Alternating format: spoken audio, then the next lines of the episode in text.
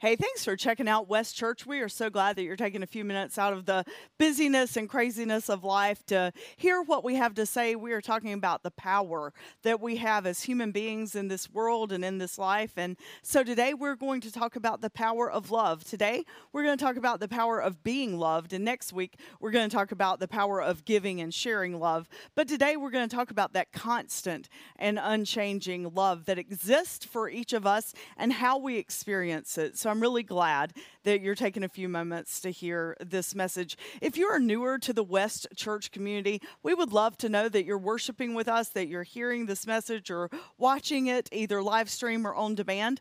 And we would love to know that by your texting the word welcome to the number that you see on the screen.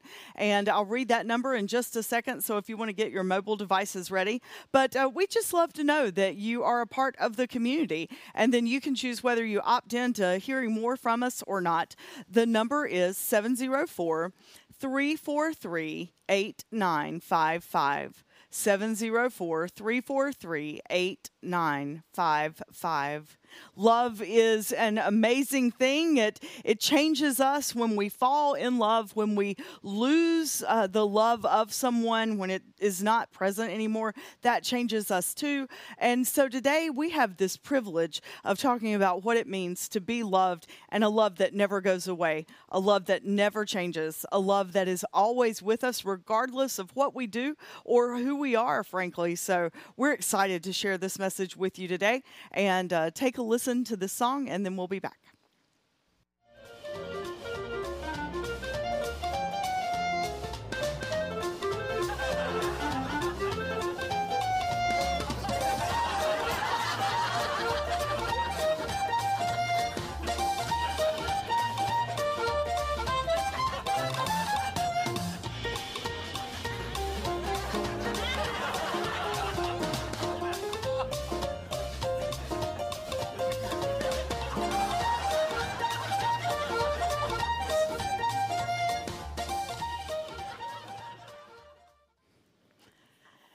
So, today we are going to talk about being loved and feeling loved. Now, I hope that as you come into hearing these words, that you're like, I don't need this today. Like, I've got this. I feel very wonderful and, and good and uh, self assured and confident in who I am.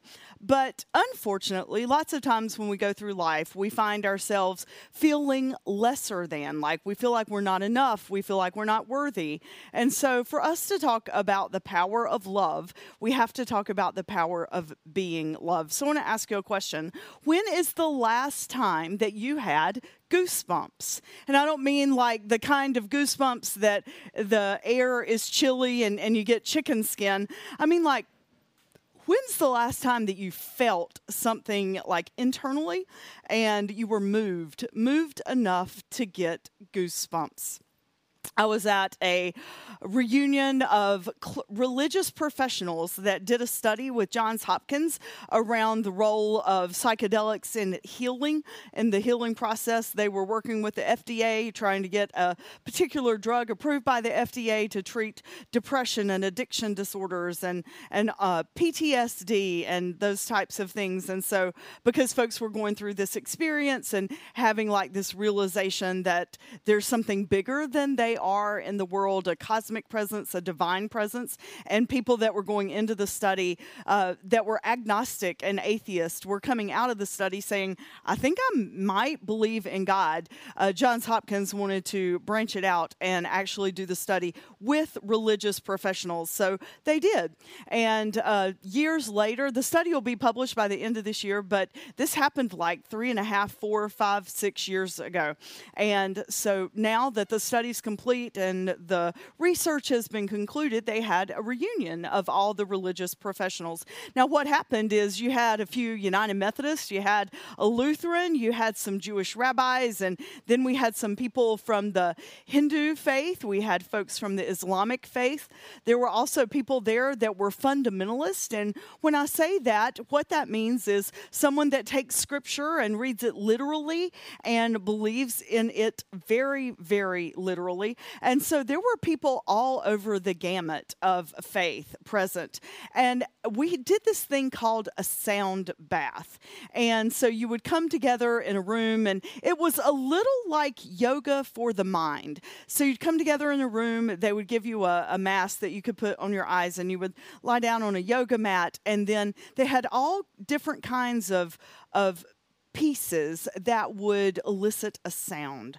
And so they had bowls, they had uh, singing bowls, and then they had gongs, and, and they had some drums. And, and just over the time span of an hour, they would play these different music pieces and, and different instruments, and, and you would just be one of the things that gets in the way of us recognizing and feeling this powerful love that exists for each of us in the universe is that rarely, rarely, and for some of us, if ever, do we take time to just be. So, this morning or today, when you're listening to this, one of our challenges for you is to find time to just be as the religious professionals gathered in that room and we experienced that sound bath, you could just experience and feel the power that was running in and through that room. Like you you felt the power. When we get goosebumps when something really powerful happens in our lives, we're in a conversation with someone or we're in an experience and we get goosebumps, that's an example of that power. It's an example of experiencing love. So, when's the last time you had a, a goosebump kind of moment? This morning, I want us to talk about experiencing the power of love in looking at the way that Jesus loved. And I want to ask us where do we find ourselves in the story?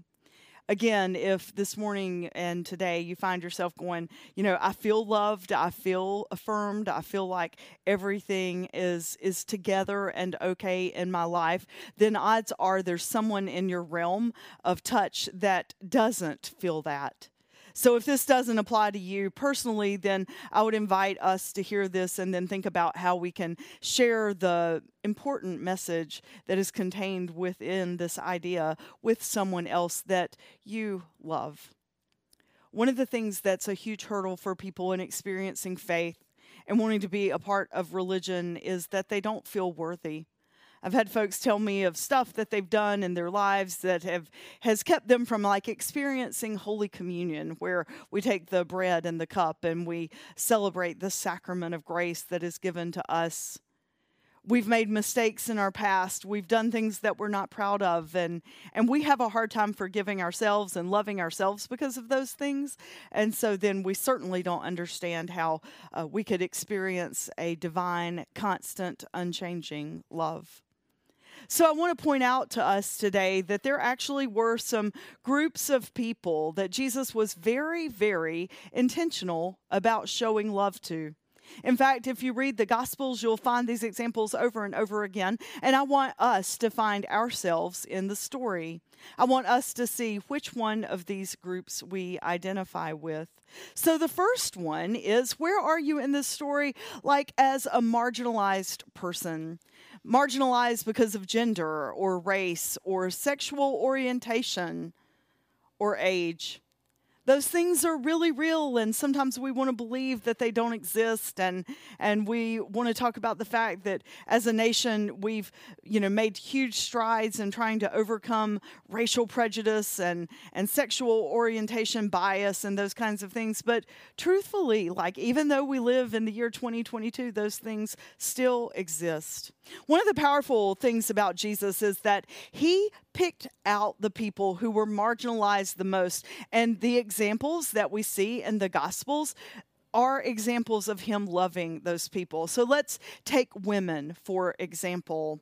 I'm not using this story because I am one. I'm using the story because back, uh, you know, several thousand years ago, women were not considered, not even like equal. They were not even on the radar at all in society. Men were the the norm and they were the leaders. Women were not to speak in public. They were not to to show parts of their body. Uh, there's even a part in the Jewish the Jewish Torah where it says that the role of a woman is to be in the home doing uh, home duties, and the man's place is in society and in the world. A woman's worth was valued by the relationship that she had to a man. So if a woman was married to someone who was, you know, semi opulent or semi professional and successful, then she would be regarded as somewhat successful. But if the man that she was attached to, or if she did not have a man, she was scorned completely. So keep that in mind when Jesus starts doing his public ministry. Like, who did he go to and who did he show up to? And the answer over and over again is women. And so, what he did was he took this understanding and this norm that women were lesser than, and he turned it upside down. Now, people that are fundamentalists, people that believe that scripture is literal, they'll say, okay, well, that's just women and that can't apply to ageism or uh, or prejudice against someone with sexual orientation. But what we understand is that when the scripture was written a couple of thousand years ago, women were the ones in the society that, that didn't have a place. And so Jesus showed them look, you are loved and you are one and we can extrapolate from then till now that that's the way that Jesus loved all people. And that we can also take that dream that Peter had when, when it was revealed to him by God that all things were equal and this was after the time of the crucifixion and the resurrection of Jesus when the first church in Acts was started and all these people were being baptized and all of a sudden they had this conundrum like, you know, they're not circumcised and and what do you mean you're going to let women have this role and all these kinds of things and Peter had this dream and so that dream redefined everything. That dream redefined everything because Jesus redefined everything and and he loved all people and he showed it in the way that he loved women.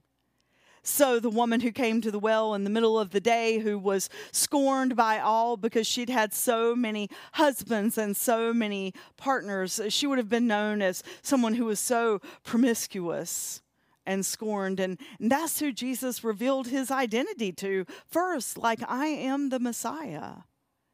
And if you will be a part of me, you'll never be thirsty anymore. I mean, what a powerful message to be revealed, not to a man, but to a woman. Jesus' ministry was funded. You read in the Gospel of Luke that his ministry was funded by women. They're the ones that gave their money and enabled him to be the homeless rabbi that went around teaching and preaching. And then, even though there are so many different stories and different uh, recounts of the resurrection narrative, every single gospel that has the resurrection story in it, guess who Jesus appears to first? It's the women. In today's society, in our lives, we find times that we are on the margins that we are not uh, part of the middle of whatever social norm is going on around us. And, and sometimes when we find that we're on the fringes, we feel like we're not worthy and we feel like we're not enough and we feel like we're not loved. The message here is that our love is not defined by other people in our realms of societal influence. Our worth and our well being, our self worth comes from knowing that we are, are created by this amazing divine and cosmic love. And we're a part of that love, and it's in us. And it molds us and it shapes us, and it allows us to live into this life feeling like we are enough. When is the time that you felt like you were on the margins? When is the time that you felt like you were not loved because you weren't enough? If and when you feel that way, I want you to remember that, like Jesus went to the people that were on the margins. And it was not the popular thing to do. I mean, he was talked about and scorned because that's who he sought out. But yet he did it anyway another group of people that Jesus ministered to and, and showed love to were those who had less than others. Jesus was not one of the people that would be sitting in the middle of all the opulent religious people, the religious leaders. And, and back then, it really was like the haves and the have nots. I'll never forget the first time I went on a global a global mission trip and it was to Calcutta, India. Before we went to Calcutta, we landed in Delhi and the we stayed at like this Sheraton. I went with Compassion International on a scouting trip to try to have partner churches in various parts of the world and so we went to India and we were staying at this Sheraton. I'll never forget. I mean, this was like gosh, 14 years ago. We drove up and there were armed guards guards at the gate. Now, when we go to the local Sheraton or, uh, you know, Holiday Inn or whatever around here, there are not typically, you know, gates, and then there certainly are not armed guards at the gates. They searched our vehicle. They ran uh, this this metal detector underneath the van looking for uh, bombs. It was a little scary we go into this resort or this hotel rather and and go to our room. We go up to the floor and we look out our window and right through the window were the slums.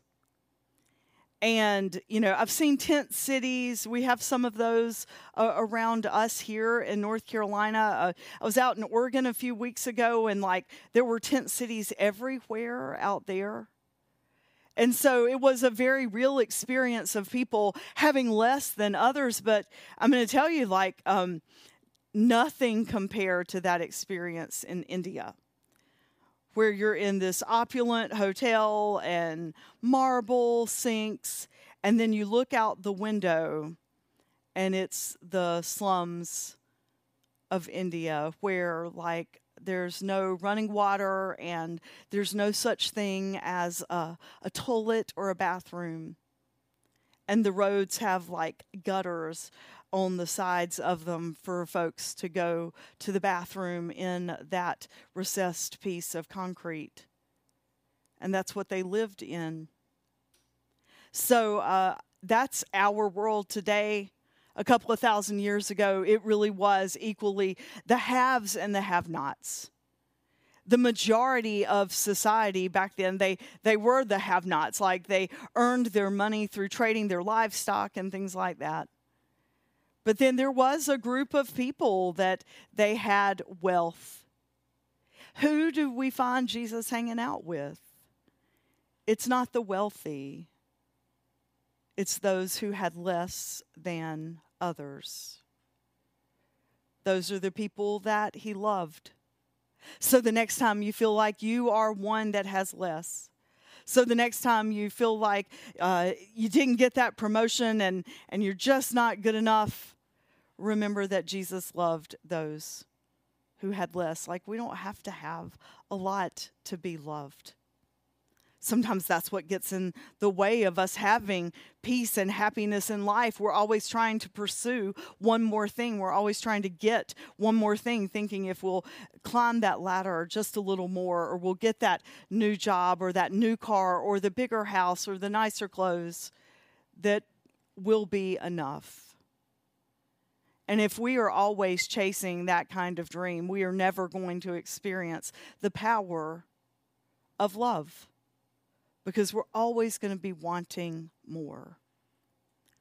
The message here and in the life of Jesus is that, like, we are enough wherever we are, whatever we have.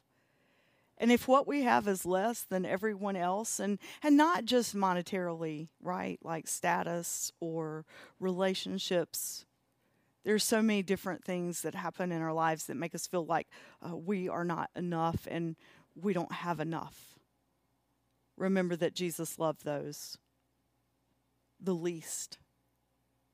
And Jesus loved those who had the least. Another powerful way that he showed love was the way that he loved the unclean. And so I want us to think about the unclean today in a way, not just leprosy, which is the scripture story that I'm going to share with you in just a second, unclean for us can mean much more than like a physical illness. Unclean can mean like what I've referred to before, like we've done some things that maybe we just shouldn't have done. We've done what is called sin, which is missing the mark. We've committed things, we've done things that are anything but love. When those things happen, we are unclean. Now, in the Hebrew scripture and the New Testament, the unclean was known as uh, they had all kinds of rules, right? So, and laws. So, you couldn't eat certain things. And if you ate a certain thing, or if you were a woman and, and you had your certain time of the month or whatever, you were known to be unclean. Lepers were unclean. Any kind of physical ailment or illness was known to be unclean. But sometimes being unclean is more than just the outer part of ourselves, it's the inner part as well. And those are the things like when we when we do make those mistakes and and we we know we messed up we know we wrestle with things that we shouldn't we let those things build a wall and that wall gets in the way of us feeling and being loved. So i want to read to you this morning a story and give you a real example of how jesus showed love this is an example of jesus and the leper and it's taken from the Gospel of Mark, chapter 1. While it was still night, way before dawn, Jesus got up and went out to a secluded spot and he prayed. Simon, the disciple, and those with him, they went looking for him. And they found him and they said, Everybody's looking for you. And Jesus said, Okay, let's go to the rest of the villages so I can preach there also. That's why I've come. So he went out to their meeting places all through Galilee, preaching and, and throwing out the demons, which we know means helping them be free of those things that held them captive. A leper came to him, begging on his knees. If you want to, Jesus, you can cleanse me. Deeply moved, Jesus put out his hand and he touched him and he said, I want, I want to, I want to be clean. Then and there the leprosy was gone and his skin was smooth and healthy. Jesus dismissed him with strict orders say nothing to anyone and take the offer. Take the offering that I have for you for cleansing that Moses of your forefathers prescribed and present yourself to the priest, and this will validate your healing to all the people. As soon as the man was out of earshot, though, he told everybody that he met what had happened, and he spread the news all over town. So Jesus kept to out of the way places, no longer able to move freely in and out of the city. But the people found him, and they came from all over. So that's like a beautiful picture of what this love of Jesus does and is. So, first of all, like he's tired. This is in the Gospel of Mark. It's in the first chapter. So this is where his ministry first starts and and he's overwhelmed because like he's preaching this good news and he says, "I've come to set the prisoners free." When he says prison, he doesn't mean that we're behind bars physically. He means that we are behind bars in our lives. Bars that we create in our own minds that keep us from experiencing the power and the presence of God. And we understand God to be love. So, like this morning, I mean, this message really matters. What gets in the way of you feeling like you are uh, an amazing human that can do anything that you put your mind to, and you can accomplish all things. So, the example we have here is of a leper. And that's like the scorned of the scorned. No one would uh, even acknowledge them, much less touch them. And there are so many examples in the Gospels of Jesus healing lepers. One guy, like, was on the side of a pool and he stayed there for 12 years and no one would help him. But this leper goes up to Jesus and he's like, Look, I know, I know that you can make me whole and well if you will. And so he believes that there's more. He believes that there's more than his current place and state in life. At different times in our journeys, we all have leprosy. And I don't mean we have the, the marks on our skin, but we have marks on the inside. We live in a culture where it's competitive and where we judge and we are judged. We define our self worth by looking at other people and seeing where we measure up. And guess what? When we feel like we don't, those marks on our soul, they start adding up. And if we're not careful, they add up enough that we feel like we're not enough and that we are lesser than.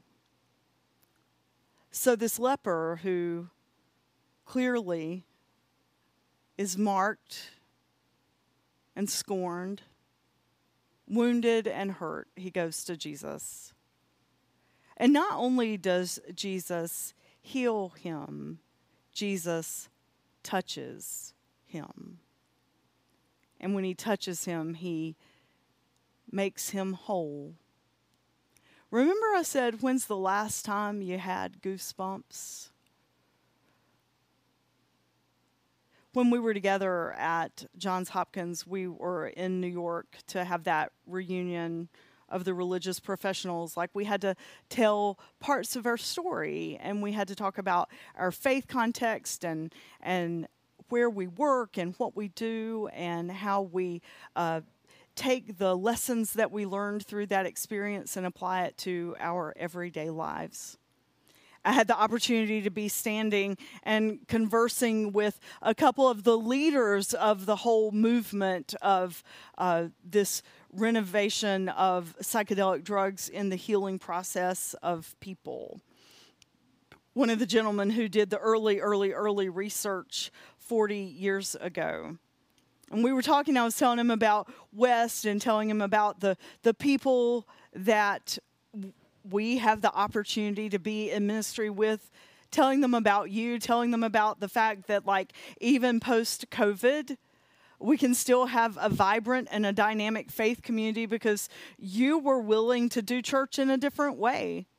That worshiping on your phone or your TV or your computer or just listening to a podcast, like that's a legit part of being a, a faith community and a church they said, well, what about all the different components of church, like small groups or, or missions, like doing for other people? How do you do that when you're spread all over the nation or all over the world? And I'm like, well, we find ways.